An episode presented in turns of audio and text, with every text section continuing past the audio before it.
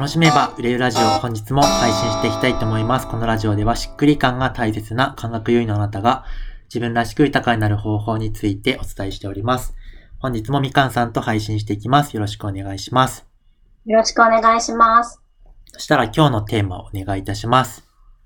はい。えー教会縛りのある講座を開催するときの考え方について教えてください。なるほど。えーはい。私は、あの、教会の認定講師として講座を今後開催していきたいなと思っているんですが、ほうほう。教会が、えー提示している参加費っていうものがありすあるんですが、それがちょっとこう安すぎて、はあ自分の中でそれをやることに対して納得感というかしっくり感がなくて、なかなかこう踏み切れずにいたんですが、でも私の気持ち的にはその講座をやりたい。すごく楽しい。やりたいと思うんですけど、どうしてもその参加費を自分の独断で上げたりすることができなくて、はいはい。そういったふうにどういうふうに考えてやっていったらいいかというところについて教えてください。はい、ありがとうございます。ちなみにその、えっと、その今の講座となんか別の自分の商品を組み合わせてセットで別の商品を作るっていうのはありなんですか？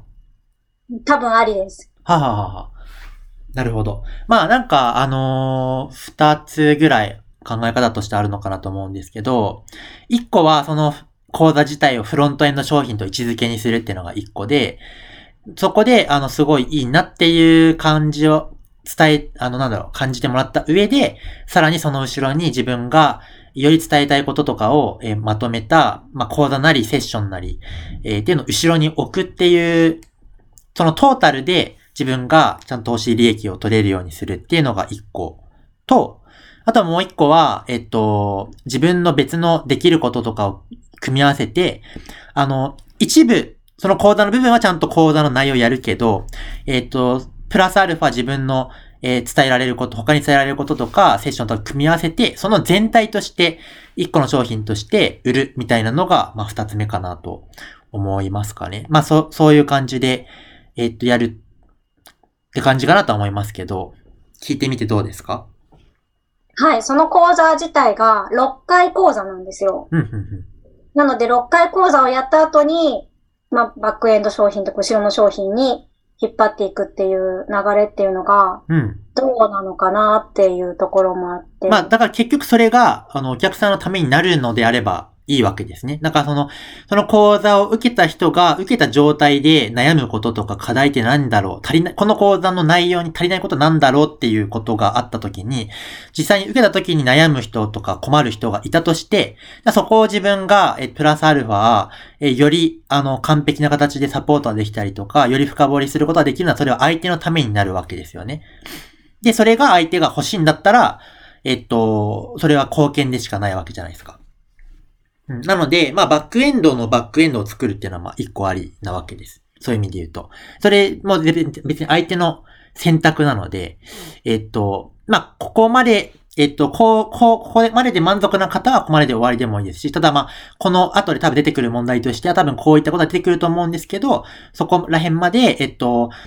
あの、フォローしてほしいという場合は、まあ、協会、まあ、一般的に、あの、このうちの協会でやっている内容としてはこれで終わりなんですけど、私がオリジナルで、あの、フォローしている講座ってもものがあるので、あの、そちらもよかったら、あの、興味ある人にはお話ししますね、みたいな感じで、伝えれば別にそれは、なんか、相手にとってはありがたい話でしかないのかなとは思いますけどね。なるほどです。うんうん。はい、やってみようと思います。はい。なるほど。でも大丈夫な感じですか？はい。そうですね。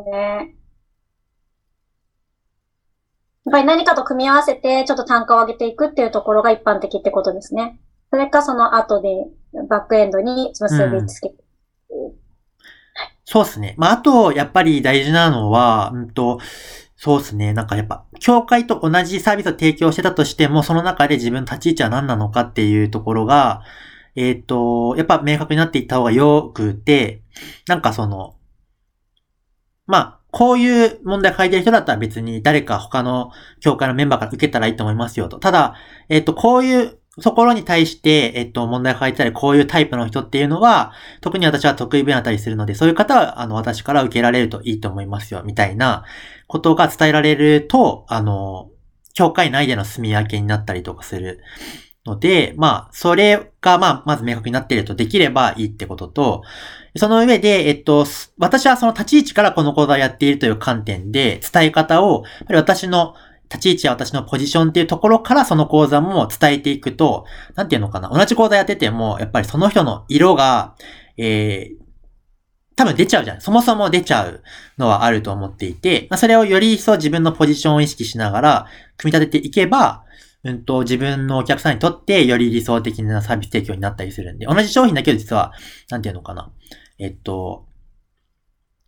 その中でも私の講座はこういうものっていうところが明確になると、まあ競争じゃなくなっていくので、あの、いいかなって感じですかね。